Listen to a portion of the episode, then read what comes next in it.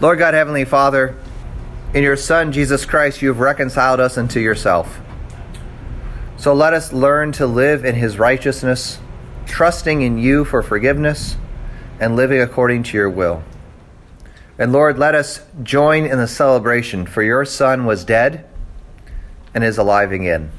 And through his death and his resurrection, we are invited to the heavenly banquet. So this morning, as we gather, let us feast upon your word. For there we see the Lamb of God who takes away the sin of the world.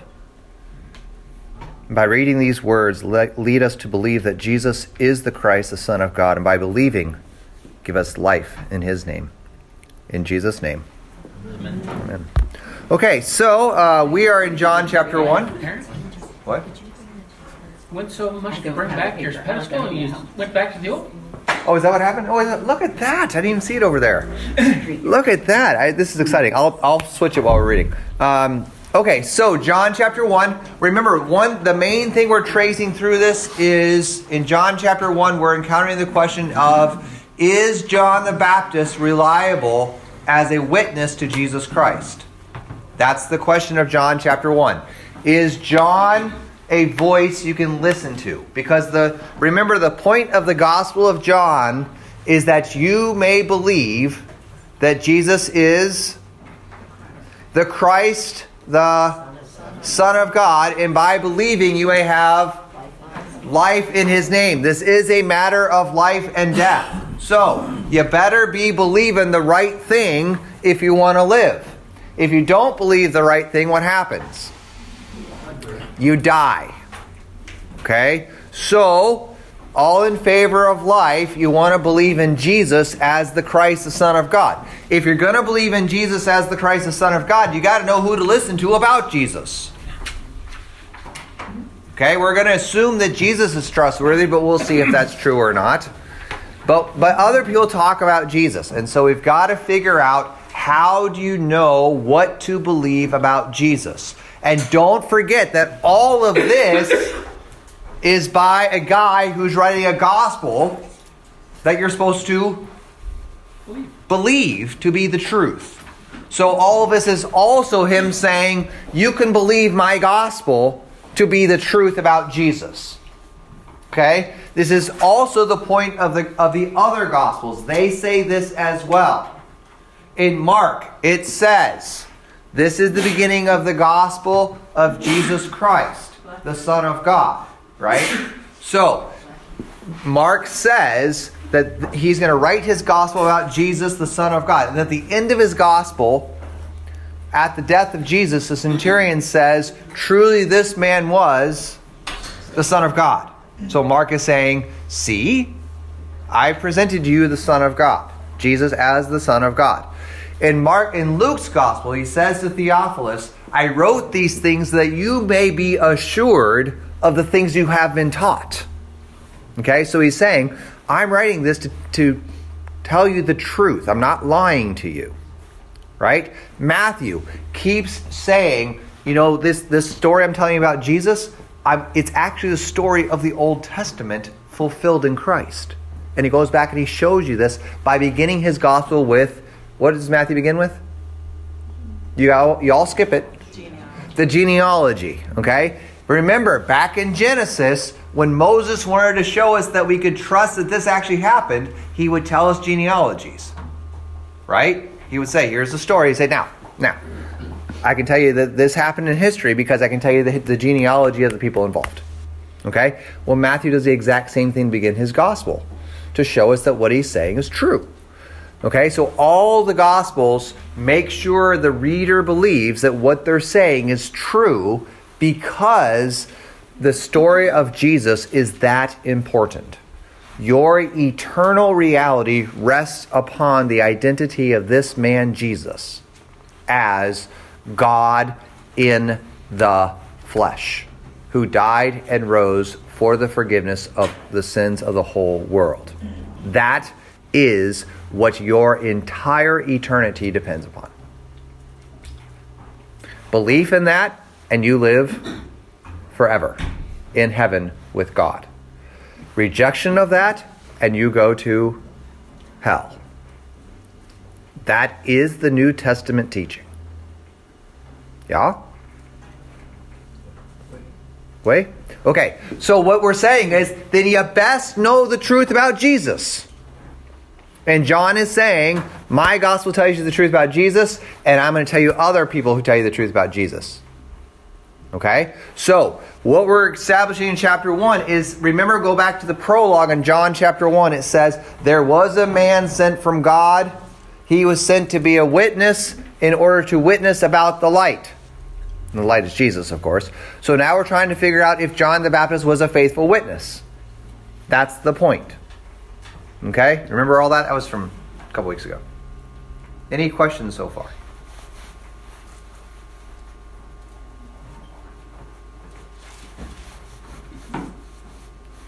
Any questions from, from the other weeks that I wasn't here that you wanted to ask? I didn't. I should have asked that first. Okay. If you think of something, we can go for it. So let's read John chapter 1, verses 29 through 34.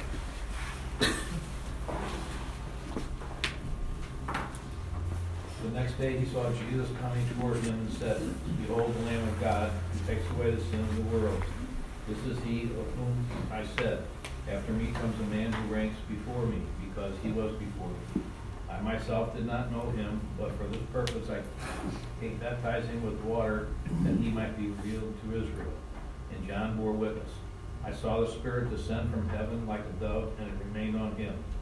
I myself did not know him, but he who sent me to baptize with water said to me, He on whom you see the Spirit descend and remain, this is he who baptizes with the Holy Spirit. And I have seen and am borne witness that this is the Son of God. Okay, thank you very much. So, obviously, the guy talking the next day, he, the he is John the Baptist, right? The baptizing John guy, not the author of the Gospel John, but the baptizing John guy, right? It's not my fault they're all named John. I don't know why that happened. It just did. Okay? Um, so, we went over the Lamb of God last time, how that's, how that's um, Old Testament words about the, the, the Savior who would come as servant and sacrifice. It's all kind of tied together through Isaiah and the Exodus. So, going on from 29 then, um, number one, how is, how is this story in John of Jesus' baptism different than the other Gospels? What's the first thing you notice that's totally different about the other Gospels? Okay, he's the Lamb of God, which is a unique thing for John. Good. And then he also declares that he came, he ranks before me because he was. Yeah, John says different. John says he came before me because he ranks before me, which is going back to the prologue, right? That's actually a quotation of John in the prologue. Okay, so that's that's different. But what else on a on a bigger level? What's different? He saw Jesus yeah, he saw him. But what's on a bigger level? What's missing? The actual baptism. The actual baptism. You don't read about the actual baptism. It's missing. This is a really unique thing about the Gospel of John. That you don't have the baptism of Jesus. You simply have John kind of telling you about it. The other Gospels actually lay it out as it's happening, right? On that day, Jesus came to John and then he went into the Jordan River, and you don't have any of that in this Gospel. You just have John the Baptist bearing witness to what happened. Do you see that? So this is something we're going to get used to in the Gospel of John is there are going to be things that are alluded to in the Gospel of John that you don't actually hear happening. Like the transfiguration, the Lord's Supper. Okay? They're going to be alluded to, but you don't actually hear them happening in a narrative form. Does this go back to the idea that this is written so much later that they expected Matthew, Mark, and Luke to be already exactly. That's exactly right. And that's why I fall in the camp of believing that John wrote this to people who are already reading the other gospels. Okay? I believe that John's audience for this was familiar with the other gospels, especially the gospel of Mark. Okay? If you look at the, the, the way that John uses some of his words in the stories, it kind of seems like the gospel of Mark is the one that John is thinking through as he's writing this. Okay? But yeah, I believe that, that some of these things are done because John's like, well, I don't need to, to rehash this. You guys already know the story, right? I'm just going to give you some details or fill it in the blanks. Okay? So it's very different than the other Gospels in that you don't actually hear the story, it's simply John's testimony to what happened. And that's, remember, this is not weird to us because when John the Baptist came on the scene, he, in this gospel, John's the one that says, I am the voice of the one crying in the wilderness. He identifies himself with Isaiah 40. In the other gospels, the gospel writer identifies John the Baptist as the one prophesied in Isaiah 40. So again, it's the same kind of move. Instead of having a description of something that happened in a narrative sense, you actually have the character inside the narrative describing the event to the reader. Does that make sense? In some ways, John the Bap- John's John's gospel is more fun to read because you're actually inside the story more. Whereas the other gospels kind of step out and tell you stuff as a narrator, right? John, you're kind of always inside the story, which can sometimes be frustrating because you don't know who's talking because you know it doesn't tell you. But, but yeah, that's that's a major difference. Okay. So number two, who is involved in the baptism of Jesus? Holy Spirit. Okay, the Holy Spirit. Who else? The Father, because John says, the one who sent me, right? That's who? That's the Father. The Father is the sending God. Yeah? When you talk about the Trinity, the Father's job is to send. Okay? So the Spirit is there, the Father is there, and now we're, we got to make sure we have other part of the Trinity. That'd be The Son's the Son. Okay? And explicitly says the Son of God. So we have the Trinity in the one who sends, in the Holy Spirit, and the Son of God. Explicitly in the baptism of Jesus. So, as in the other Gospels, the baptism of Jesus is a Trinitarian event. Now, let's just make sure we don't miss that. Is that baptism is a Trinitarian event, right? That's kind of important. So, when you hear the name of the Trinity, what should you think? Stand up. Oh, Triangle. Triangle, stand up. what else did you think? Baptism. Okay, whenever you hear the name of the Trinity, you should think baptism. And the question is are you baptized? If you are baptized, then you are now, in some ways, in somehow attached to God, Father, Son, and Holy Spirit, right? So now your baptism draws you to God. You are a child of God. You belong to God. You are forgiven by Him, right? You are part of this.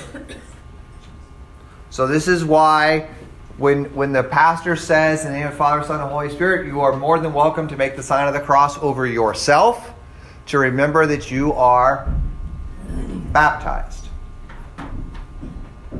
Right?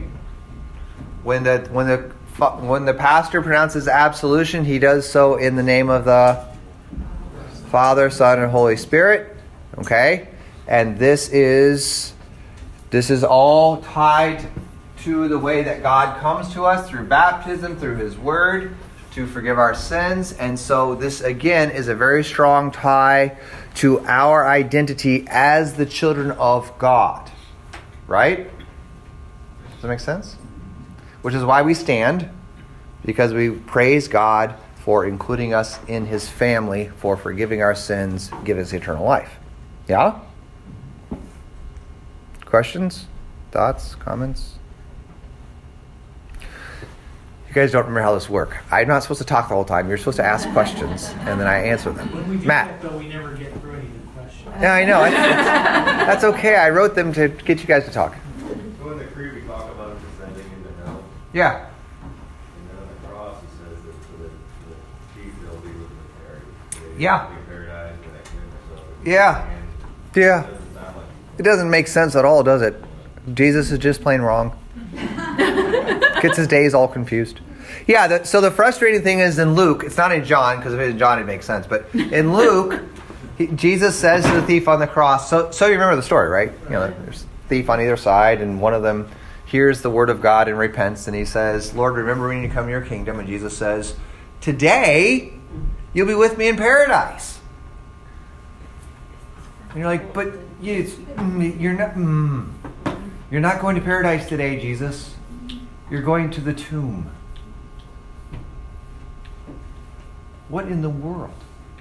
See, the problem is, when does Jesus rise from the dead? Three days.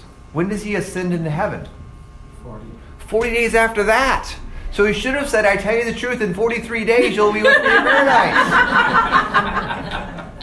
Heaven is not paradise. Right? Tell, tell him that when you get Yeah, exactly. I'm like, Jesus, you got your timing all wrong. You haven't gone to church in Lent and then forgotten to go back 40 days later on Thursday night for Ascension service. Right? And it's like, what's going on here? Wait, wait. The Trinity is still the Trinity. Whether, Weather? Oh, well, you just tell me that, that the Father and the Holy Spirit are up in. Paradise. Right. And He doesn't say you'll be with my Father in the Spirit of it. He said you'll be with Me. me. So. But he doesn't go to paradise. But he can, if he's God, can't God be everywhere? No, no, we're not playing that card yet. He's still in a state of humiliation. We only play that card later. That's after the ascension. Because where is paradise? Paradise. Jesus. So the bigger problem is not only is he 33 days off, he's still got work to do that isn't exactly paradise work. He's got to go to hell, right? He's got to sleep in the tomb, and he's got to move a rock and get out. So what does he mean, Matt? Should we have used it? Pretty great. Uh, Yeah, I don't know. Really entertaining. How's it all work? How's it? Yes, Susan. Go ahead. You. Okay. So maybe the thief dies that day. Oh! But then where's Jesus? See, the problem is not you'll be in paradise. The problem is you'll be with me in paradise. But Jesus doesn't go to paradise. But it would be with God. But we'll only, we only see Jesus in body, and he won't be in body anymore, so he will be with, because he's not in body. We only see Jesus on earth in body. Uh. You're, you're, you're nitpicking here. I'm not nitpicking. I'm just reading the text. I'm just reading the text. So, so the problem is then in between. So here's the issue. So basically, what happens is Jesus dies Friday afternoon, right? He dies at three on Friday. Are you sure? And then, yeah, yes, because the Bible says so. And then Saturday, what's he doing? Sleeping. He's in the tomb, okay? He's keeping the Sabbath by resting from his labors. He's dead, is, a, is the easier way to say it. He's dead, right? Is Jesus really dead, or does he just appear to be dead? Is his body dead, but his spirit's alive? No, he's dead. No, he's just dead. Okay? He's just dead. Whatever you want to say about dead, that's what Jesus is. He's dead. He's not alive. He's not faking it. He's not hiding. He's dead. Which means what's he doing? Nothing. Okay? So then, when does he rise? On the third day, on Sunday, he rises from the dead. Okay? So, this is three days, right? One, two, three. So, on the third day, he rises from the dead. Okay? So, he dies on Friday, he rests on Saturday, he rises on Sunday. Now, in this time, you've got to have some kind of descent into hell. He descends into hell. When? Between three and six. Okay, so here's here's the the Sabbath, so. it's probably not on Saturday. So here's the point. The Bible doesn't tell us. We don't know. The, the descent into hell is really only explicitly referenced in 1 Peter chapter 3, and that reference doesn't really help much. Okay? So the descent into hell, there's a couple things we can say about it. First of all, it was the entire Jesus that descended into hell, not just part of Jesus, but the whole Jesus. Okay? So when he descended into hell, he descended with his body and his spirit, all of Jesus all the time, right? We're not splitting up Jesus, having him go part places, part there, part here. Do you get all of Jesus when you get Jesus? So is he present in the Lord's Supper partially? No. Or is he really present in the Lord's Supper? All Jesus all the time, right? Yeah. Okay? So, where whenever he does this, he does it as him, body, soul. And he does not go to hell to suffer. He goes to hell as the victor. Okay? And so in 1 Peter chapter 3, he goes to proclaim to the captives what's going on. Okay? So that's what we can say about the descent into hell. It's, it's, be, it's after the death on the cross, it's before the resurrection on Easter morning where, when he's seen by people. He goes there as him, the whole him, and it's not suffering, it's to proclaim victory. Other than that, we don't have a clue what happened. Okay? Anybody want to add anything to that or subtract from that? You notice all the theologians in the room are going. Because this is one thing, I don't know. We, we kind of just don't know a whole lot about this. We've, we've kind of exhausted everything we know. Didn't also Sunday morning when Mary to see him, he says, don't touch me because I have not. I have not yet ascended to my Father, but that happens in 40 days. Oh, that's true. Yeah. Okay, now, let's get back to this paradise thing. Today you'll be with me in paradise. What is he telling the thief on the cross? Yeah, you're going to heaven. That's one way to talk about it. But why does it say today? Because the sign will never be without. Right. Because what because the whole point is paradise is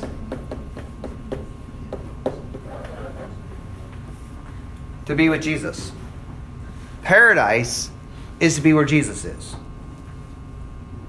Period. Do you care where that is? I don't. If it's where Jesus is, that's where I want to be. And that's paradise. Because I believe that He is the Son of God. I believe that Jesus is the Christ, the Son of God, and that in Him I have life. So wherever He is, that's where I want to live. If He is in the sacrament, where should you be? Receiving the sacrament. Is he if he is here among the body of Christ at worship in his word and his sacraments, where ought you be? Where he is. If he says, Hey, guess what? If you open my word at your house and read it, I'll be there with you, guess where you should be? In his word. That's where he promises to be. Guess what that is? Paradise. There will come a day when you will live 24 hours a day, seven days a week, all the time in the fellowship of Jesus, and that will be called paradise. And guess what you will never do? Anything according to your own will. You will never sin. You will never have your own will. You will always do everything in accordance with His will. Why don't you try that now? It's called paradise. Give it a shot. No, no, no, no. I want to do what I want to do because I know better than God. Uh, no, not paradise. Where will the people be that are doing their own will all the time? Hell. Don't get them confused. Yes, Scott. You said we'll have no free will. I said you'll never do your own will. Could I not counter that by saying my will and will be perfectly aligned with Jesus? And I can counter that by saying you won't care about you. You won't be you won't be preoccupied with whether or not you have the right to have a will. I agree with you. Your will will always be in line with Jesus. But you won't be preoccupied with this notion that I need to have the right to have my own will. That's a very I won't care. I won't care what my will is. I, I would just be happy to do his will all the time. That's the point. Right? I mean, at the, at the basis of the argument about whether or not we have free will is the obsession with the need to have our own will. Shouldn't it be good news to hear that you don't have a free will? People think you're a robot if you don't. I would love to be a robot. Oh my goodness. And Robin would love it if I was a robot. She's like, dude, all you ever do is love me, love your neighbor, and love God. What is wrong with you? No, she'd be like, this is the best life ever. Right? Yeah. Right, Matt? Would, would it be that I were a robot only doing God's will? Please, please, Lord, let that be. Kill this will. Kill it. And raise up Christ in me. That everything I do might be done to the glory of God and to the service of my neighbor. Everything. Every thought, every word, every deed. To the glory of God and to the be- for the betterment of my neighbor. Right? Isn't that what you prayed? I heard you. I heard some of you. Some of you skipped church. I heard you guys saying it in early service. Is that skipping church? That we may delight in your will and walk in your ways. I heard you say it.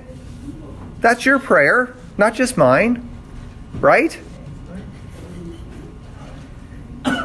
I'm just kidding. If you didn't go to early service, you're allowed to go to late. It doesn't quite count as much, but it's, you know, you get most credit, don't they? Don't they get most credit for that? Like 75% or something? I don't know. Anyway, number two. Who was involved in the baptism of Jesus? Okay, now, what, here's what I want you to do. We are going to we're going to look at some passages because the point of the book is to remember that Jesus is the Christ, the Son of God. And here's the point. What does the word Christ mean? Messiah. It's the same word as Messiah. And what do Christ and Messiah both mean?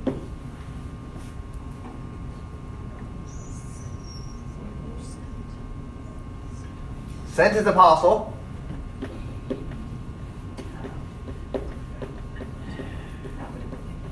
They both are words that are literally the word for anoint. Okay? So, Messiah in Hebrew is to anoint, or the one who is anointed in this form. The Christ, if you've ever heard of a, of a chrism, right? That's the anointing with oil. So, the Christ, these are both, this is the Greek and this is the Hebrew for the one who is anointed, or anointed dude. Okay? So, anointed one. Anointed. Anointed usually means to pour oil upon something. Usually, not always. Okay? But the point is that we are believing that Jesus is the Old Testament Messiah. So in the Old Testament, God actually says, There will be an anointed one, and I will pour my spirit on him. Let's go to Isaiah. The book of Isaiah. Remember, it's in the Old Testament. If you open your Bible to the very middle, if it's not a study Bible in the book of Psalms, if it is a study Bible, you're close to Isaiah. So Isaiah is a little bit past the book of Psalms, right? It's the first of the major prophets Isaiah, Jeremiah, then you got Lamentations in there, but then Ezekiel Daniel, right? Okay, Isaiah chapter 11. These are going to be easy to memorize because it's all verse 1. It's 11, 1, 42, 1, and 61, 1, if you want to know. So 11, 1, Isaiah 11, 1. We read Isaiah 12 in early service. If you skip church, you can go to late. You'll get partial credit. Isaiah 12 is, is a really good chapter to read as well. Okay? So look at Isaiah chapter 11, verses 1 and 2. And 3. I mean, you could just read a whole bunch on this, but, but this is a classic uh, prophecy of the Messiah. Okay? Isaiah 11. Let's read verses 1 and 2. And 3. And 4. And 5. You know, it just keeps going. Let's just read one, two, one and 2. Isaiah 11, 1 and 2. A shoot will come up from the stump of Jesse. From his roots, a branch will bear fruit. The Spirit of the Lord will rest on him the Spirit of wisdom and understanding, the Spirit of counsel and of power, the Spirit of knowledge and of the fear of the Lord.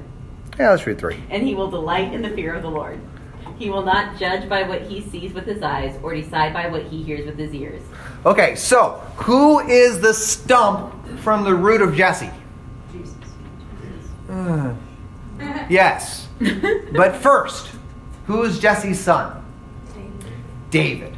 Okay, so this is a prophecy of the Davidic kingdom. Okay, the Davidic anointed king. So Isaiah is, is saying, there will come a king in the line of David. Now, what is the promise to the line of David? In 2 Samuel chapter 7, God says to David, Your son will sit on the throne of Israel, specifically Judah, forever. Forever. Solomon came and he sat on the throne for a while.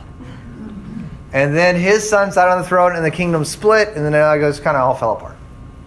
And then we had in 586, Jerusalem was destroyed. There's no more king of David sitting on the throne. As a matter of fact, the king of David had his eyes gouged out and all kinds of bad stuff.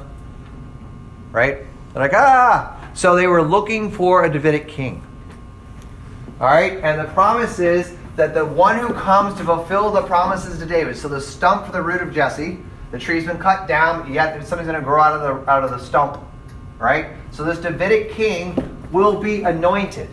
And how will you know this? Because verse 2, the spirit of the Lord shall And now John says that John the Baptist said, I knew it was the one that was supposed to come because the spirit of the Lord rested upon him.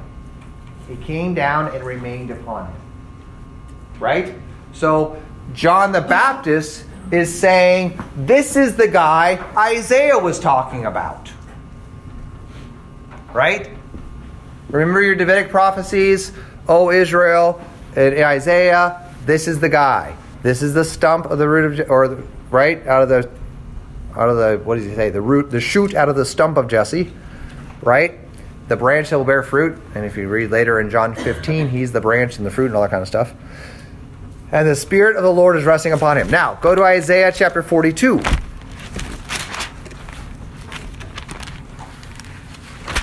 Verse 1.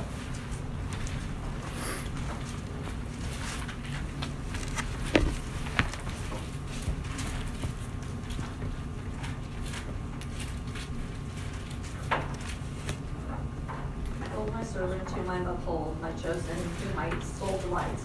I have put my spirit upon him. He will bring forth justice to the nations. Okay, so there you go. So Yahweh is speaking, and he says, Behold my servant in whom I trust, or whom I uphold, my chosen one in whom my soul delights. I will put my spirit upon him. Okay? So again, we have the, I, the Old Testament idea of the servant of God. Remember how we looked at that with the word the Lamb of God. We looked at Isaiah 52 and 53, how the servant of God will be the sacrificial offering. Well, in 42 is the first song about this servant, in which he says, This servant of mine who will end up as a sacrificial offering, I will put my spirit on him. And that's the mark of the servant of God, is that the spirit will be upon him. Right? So the baptism of Jesus, John the Baptist is saying, Look, that's the promised one. That's God's elect one. That's God's son because the Spirit is upon him. I saw it. Testify to it. All right, Isaiah 61, verse 1.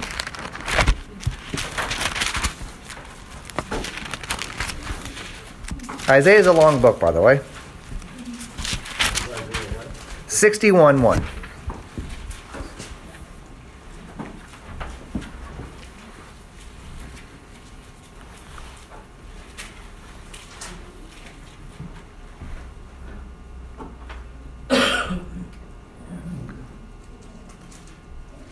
Um, the Spirit of, of the Lord God is upon me, because the Lord has anointed me to bring good news to the poor. He has sent me to bind up the brokenhearted, to proclaim liberty to the captives, and the opening of the prison to those who are bound. Okay, and you could keep going, but you know, just keep going. You know, actually, you know a lot of the passages that follows. We read it? Okay, so again, what does it say? The anointed one, right? So this is the anointed one of God, the one on whom the Spirit is put. Do you see all that? So all of this is tied up with the idea when John the Baptist says, the Spirit was upon that guy, therefore he's the Messiah. Okay? Right? These are written that you may believe that Jesus is the Christ. Okay? The Messiah. Now, go to Ezekiel, which is always a scary place to go. Ezekiel, so go forward. You have Isaiah, then you have Jeremiah, Lamentations, little book about, probably by Jeremiah, five chapters long. And the next book is Ezekiel, big old book. Doesn't make any sense. It's okay though. Horace Hummel wrote a really long commentary on it. You can make your way through it. So this dude named Horace Hummel, amazing guy, really smart. He wrote a two-volume commentary on Ezekiel for Concordia Publishing House, which is really cool. Most of it's in Hebrew. He hand wrote the entire thing and submitted this entire commentary in handwritten notes, which is awesome. And yes, unless you're the person who has to then type all that into a computer. So CPH usually sends out commentaries to authors with a template that you're supposed to type into in Word. They just send it back, you know, then he just types at it and fix it. No, he actually sends in his written, handwritten, you know, thousand pages. Yeah. Anyway, isn't that fun? All right. That has nothing to do with anything. I was just that was just a fun story. All right. Ezekiel 36. Let's go to verse 26 and 27.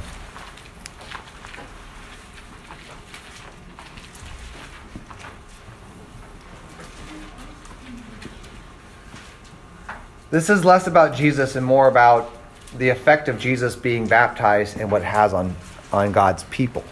Okay? So Ezekiel 36, verses 26 and 27.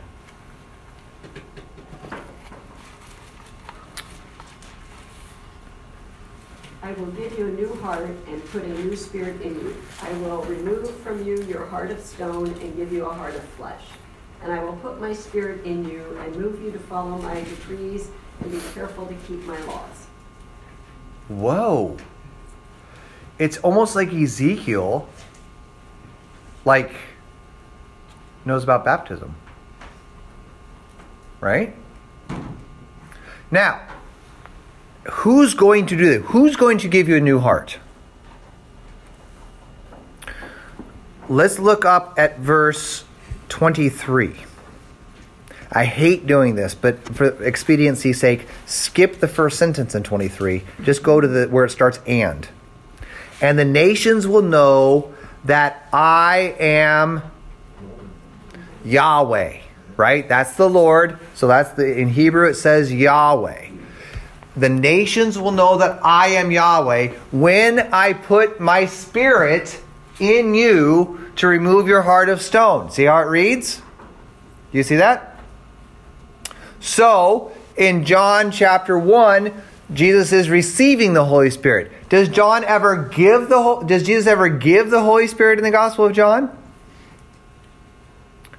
Because if he does, guess who he is? He's Yahweh. So go to John chapter 20. Gospel of John chapter 20.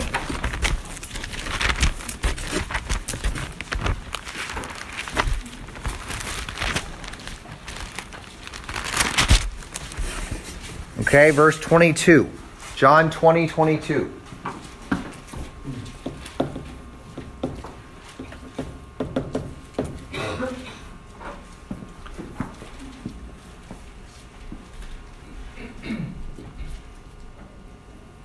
And with that, he breathed on them and said, Receive the Holy Spirit. Keep going. If you forgive anyone his sins, they are forgiven. If you do not forgive them, they are not forgiven. Okay, so in the beginning of the gospel, Jesus receives the Holy Spirit and the Holy Spirit dwells upon him. And so he is the Messiah, the Son of God, right? At the end of the gospel, that Spirit is now given to the apostles. See, Jesus is the promised Messiah. He receives the Holy Spirit as an anointing from the Father, and he is Yahweh himself who gives forth his own spirit to his people. See how it works? So Jesus receives the Holy Spirit from the Father. He is the Messiah, the very Son of God. And he gives forth the Holy Spirit to his church, to his people, because he himself is Yahweh in the flesh. And so we have both these things fulfilled in the person of Jesus that you might believe that Jesus is the Christ, the Son of God. And by believing, you may have life in his name. And guess what? If you believe, it's because you have the Holy. Tom, where are you? This whole class has been dedicated to Tom, by the way. He's loving life, just living in the spirit, right? So, do you see how it works? This whole thing is tied up in this one little episode of the baptism of Jesus where John the Baptist is describing what happened. It's all in there. Actually, there's more that we're skipping, but it's not my fault. We only have an hour together. Okay, questions so far? Does that make sense? Did it freak anyone out?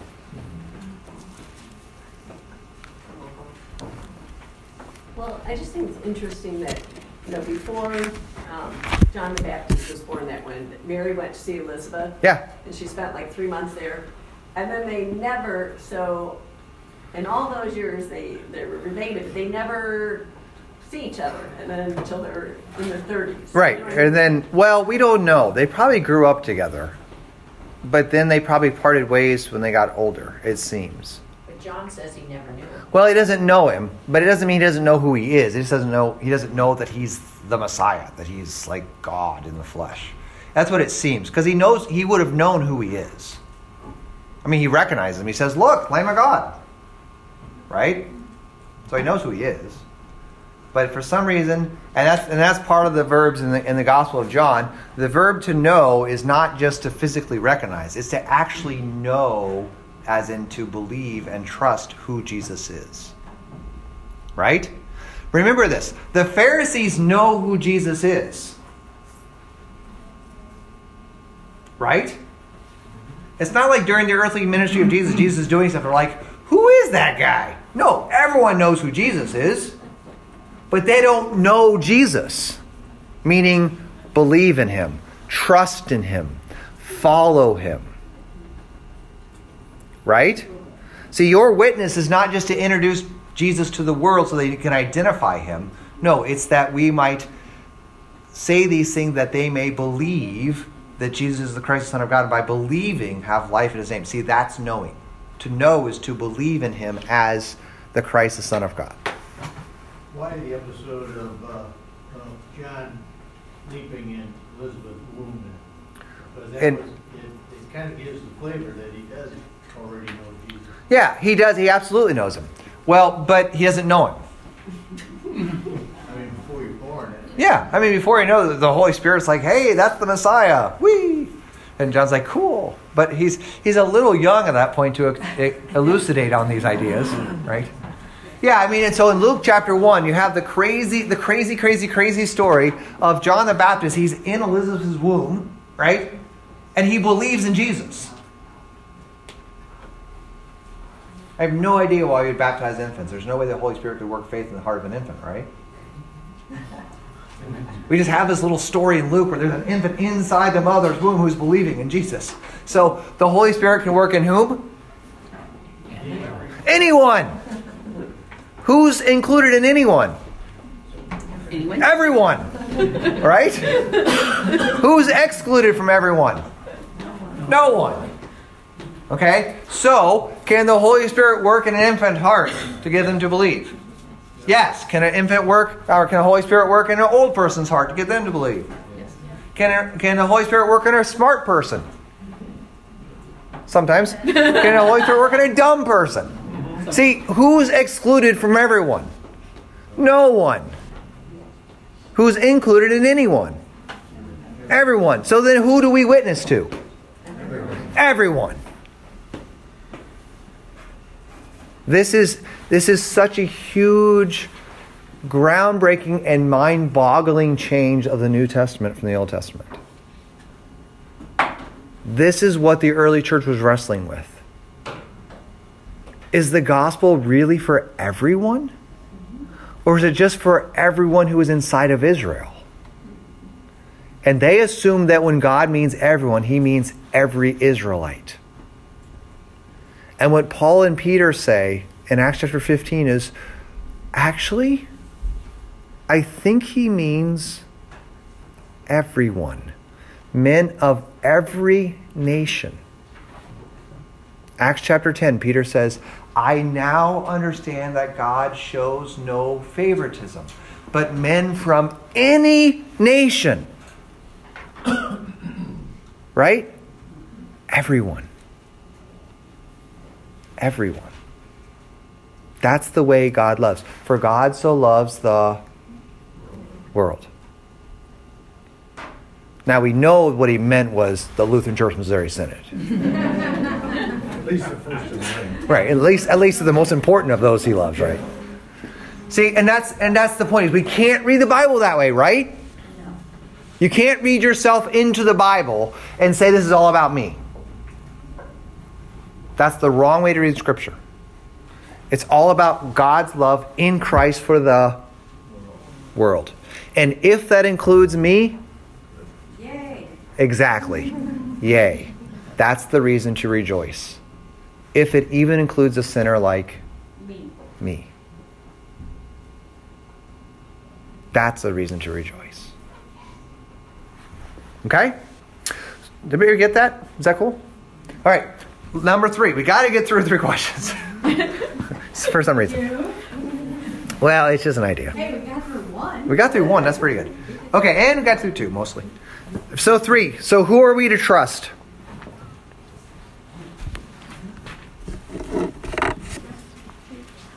No, not Jesus. John the Baptist. Oddly enough.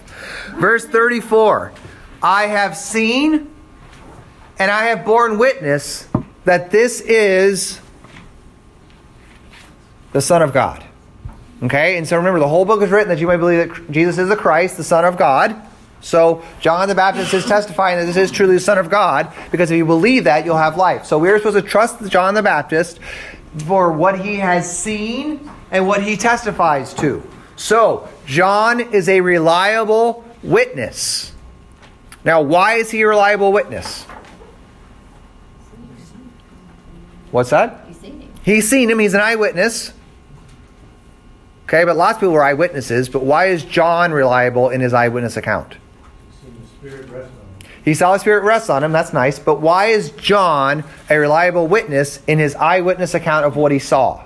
A lot of people saw all this, and we don't believe what they say. God told him. Because God is the one who sent him to be the witness. John chapter 1, verse 5, right? Or 6, I mean, sorry. John chapter 1, verse 6. There was a man sent from God in order to be a witness. And guess what John is doing? He's fulfilling his role that he was sent from God to do. Now, by implication, can you trust the Gospel of John? Yes, because it's saying the same thing that John the Baptist is saying. It's looking at Jesus and saying, This is the anointed one, the Son of God. Does that make sense? You see how that works?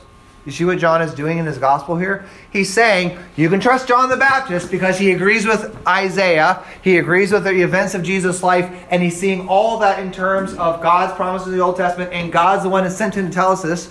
And I'm telling you the same truth as he's saying. So if you can trust him, you can trust my gospel.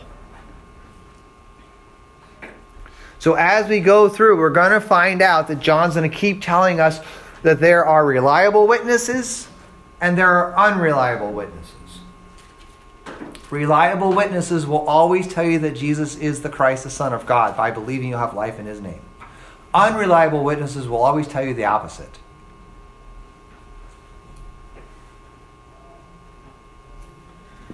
Does that make sense?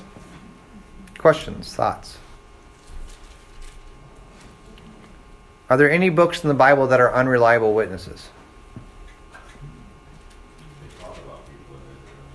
They record people that are unreliable witnesses. They'll even record speeches that are not reliable. But are there any books in that in and of themselves are unreliable?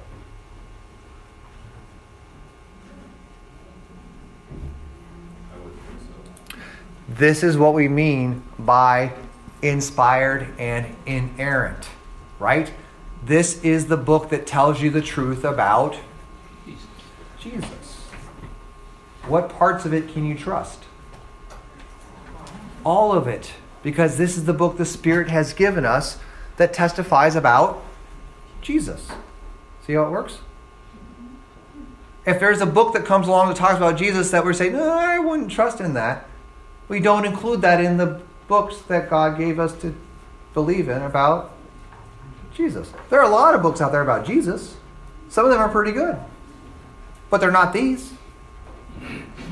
Right? Does that make sense? Okay. Let's let's go ahead and read just because, you know. Let's read 135 to 42.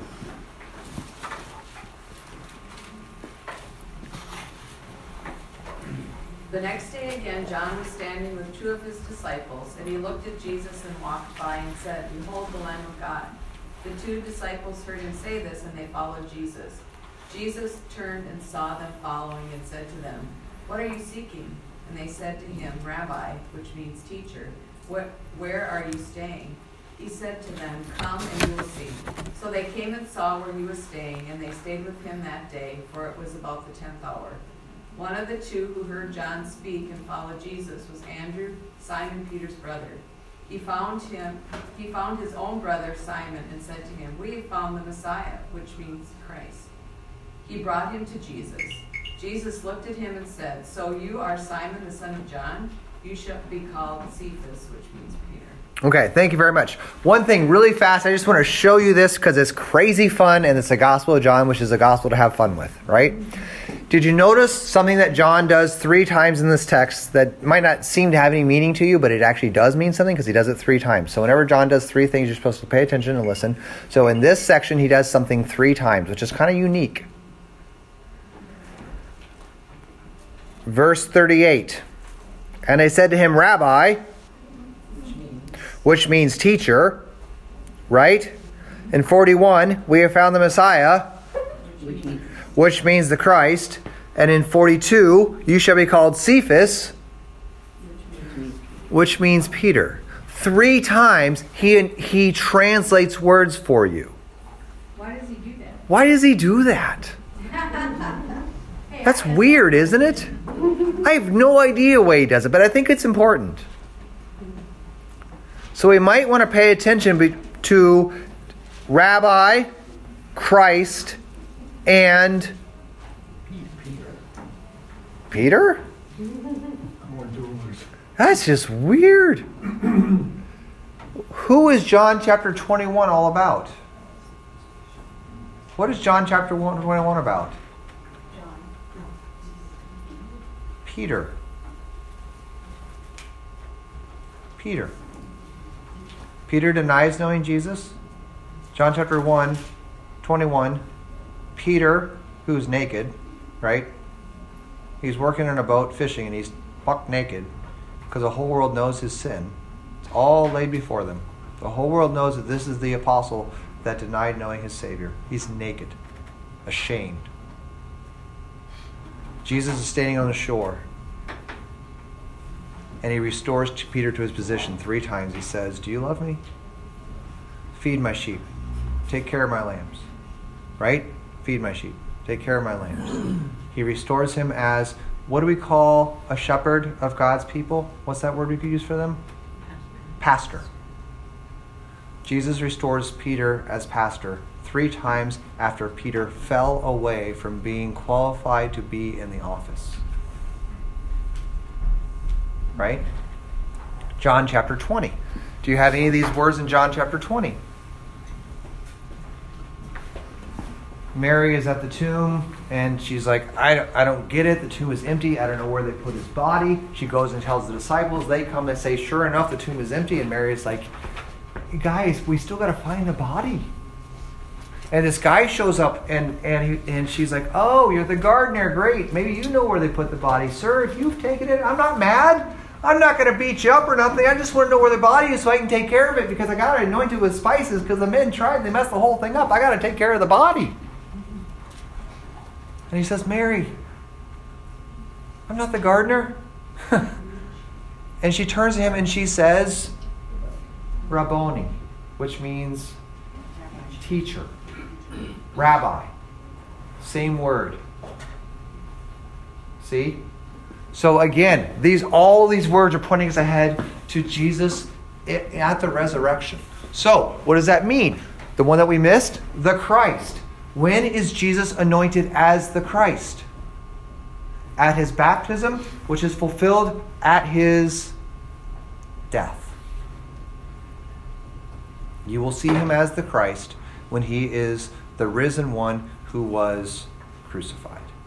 That's the fulfillment of his role as the servant of Yahweh. Remember? The servant of Yahweh who will die for the sins of his people. That's what you'll see him as the servant Messiah Yahweh. Okay? So these three things that John kind of says, which, you know, which really means this, they all point us ahead to the end of the narrative. John is writing this because you've read the whole book, you know how it ends, and he's saying, don't miss this. This is all pointing us toward the end. There's a lot more that we got to do, but you know, it's not eternal yet, so today you'll not be with me in paradise. We'll have to wait for that. Then we'll do all of John in one session. Okay, number four, I do want to do this before we go. How does John show he is faithful? How does he show that he is faithful to his calling? Which John? John the Baptist. In the text, John, sorry. 35. He returns with two disciples. Okay, he, he again points to Jesus, and what do two of his disciples do? They follow Jesus, and what does John not say? Come back. Hey, come back and follow me! No, John is faithful because his disciples go to follow Jesus, and he, and he encourages them to do so because he came to point toward Jesus. And you'll actually see this in the ministry of John the Baptist that he, he is now starting to decline in the gospel, and he will finally just fade away. He will die. And Jesus will continue and get all the glory. And John the Baptist's role is to witness to the light, to say, Go follow him. Don't follow me, follow him. Right? You can trust this guy to be a reliable witness because he says what God tells him to say and he does what God sends him to do. Right? All right, let's pray. Lord God, Heavenly Father, we rejoice that in your Son, our Savior Jesus Christ, we are brought to you. For he has come as your servant to redeem us from our sins, to take the punishment we deserve upon himself, to defeat our enemies of sin, death, and the devil, and to reconcile us unto you. And so let us live each day trusting in him, learning to live according to your will, and rejoicing that the good news is for us. So also, Lord, empower us to believe and to live that this good that this good news is good for every single person. For you so loved the world that you sent your Son. Teach us so to live in him. In Jesus' name. Thank you all.